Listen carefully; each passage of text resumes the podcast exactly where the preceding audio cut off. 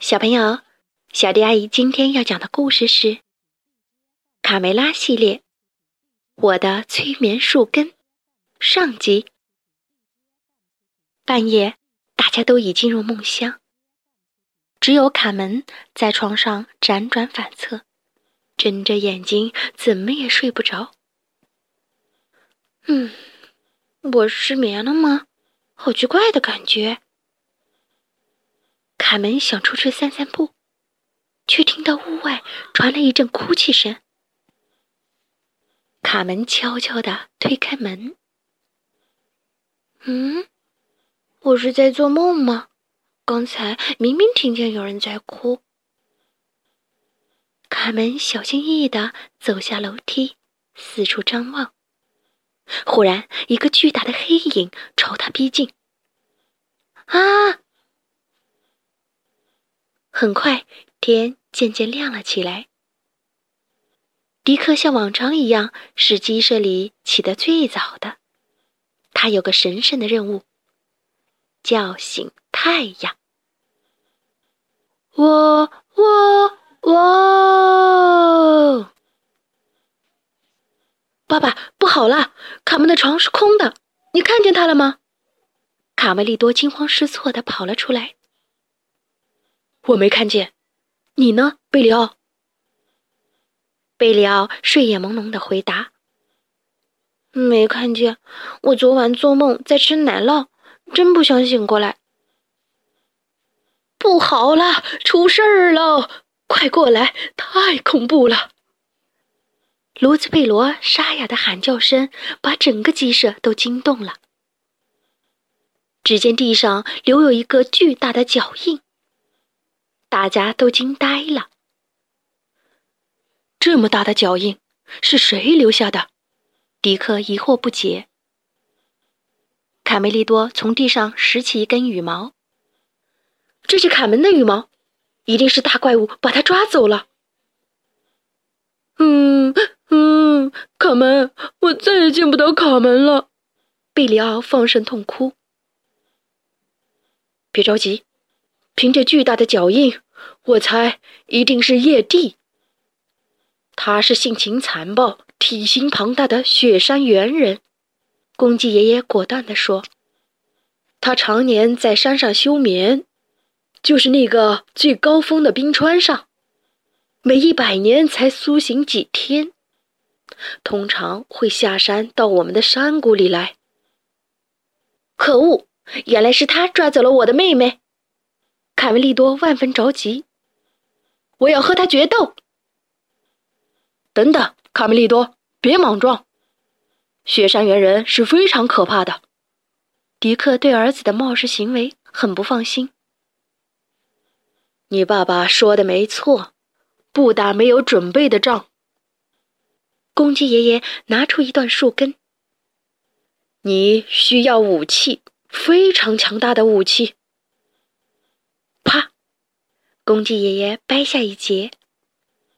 这是催眠树根，谁吃下它，哪怕一小块，就会变得像绵羊一样乖。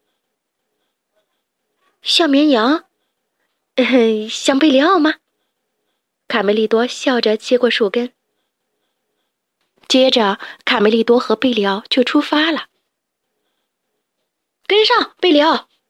卡梅利多催促道：“山，我看见就晕；雪，我最怕冷；怪物，我闻着就过敏。前途实在不妙。”贝里奥喃喃自语。“哎呦！”嗖，贝里奥差点被飞来的三叉戟头中。扔得漂亮，头儿。三只坏蛋田鼠突然出现在贝里奥的面前，田鼠普老大一把没抓住，贝里奥迅速的窜到树上。下来，小绵羊！哼哼哼，我至少有三种办法可以逮住你，小绵羊！田鼠普老大狞笑着。贝里奥紧紧的抱住树干，大喊。卡梅利多，救我！卡梅利多正往前跑，突然一回头，看不见贝利奥的踪影。贝利奥，你在哪儿？头儿，我知道。第一种办法，克拉拉爬上去；第二种办法，克拉拉爬上去；第三种办法，克拉拉爬上去。田鼠细尾巴抢着回答：“嗯，头儿，我觉得嗯第三种最棒。”克拉拉准备爬树。卡梅利多藏在灌木丛中想对策。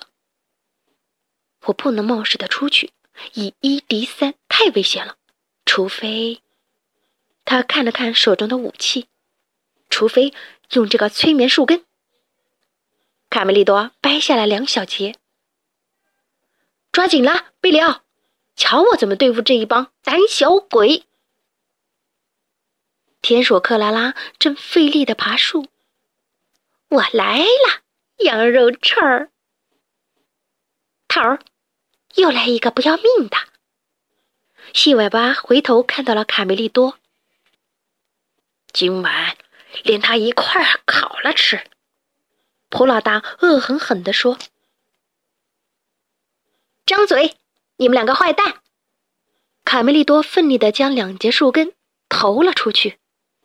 正好掉进普老大和细尾巴的嘴里，还没等他俩反应过来，只听见咕噜咕噜，便吞进了肚子。头儿，刚才吃的是什么？细尾巴卡着嗓子说道：“哼，从此以后，你们就是两只肥母鸡。”卡梅利多指着田鼠普老大和细尾巴命令道：“话音刚落，两只坏蛋田鼠真的学起了母鸡的样子，咕咕咕咕咕咕咕咕，满地找食。田鼠克拉拉滑下树，妈呀，我还从没见过这么大的鸡呢大肥鸡，我今晚要饱餐一顿了。”说着，克拉拉拾起地上的三叉戟，驱赶着普老大和细尾巴往回走。好啦，下来吧，贝利奥！坏蛋都跑了。卡梅利多在树下喊。贝利奥死死地抓住树枝。哦，我做不到，太高了，我晕。张嘴，贝利奥！卡梅利多掰下一截树枝投向他，贝利奥不由自主地张开嘴吃下了催眠树根。卡梅利多马上对贝利奥说：“从此以后，你就是勇敢的大公羊，谁也不怕。”树根的功效很快显现，贝利奥嗖的一下跳下树。哼，我谁也不怕。我现在就去救卡门。贝里奥双目圆睁，撒腿向雪山跑去。等等我，贝里奥！这还是卡梅利多第一次在后面追贝里奥呢。好啦，我的催眠树根上集就讲到这儿。关注微信公众账号“小迪阿姨讲故事”，就可以听到更多好听的故事了。接下来，我们一起听一段好听的音乐吧。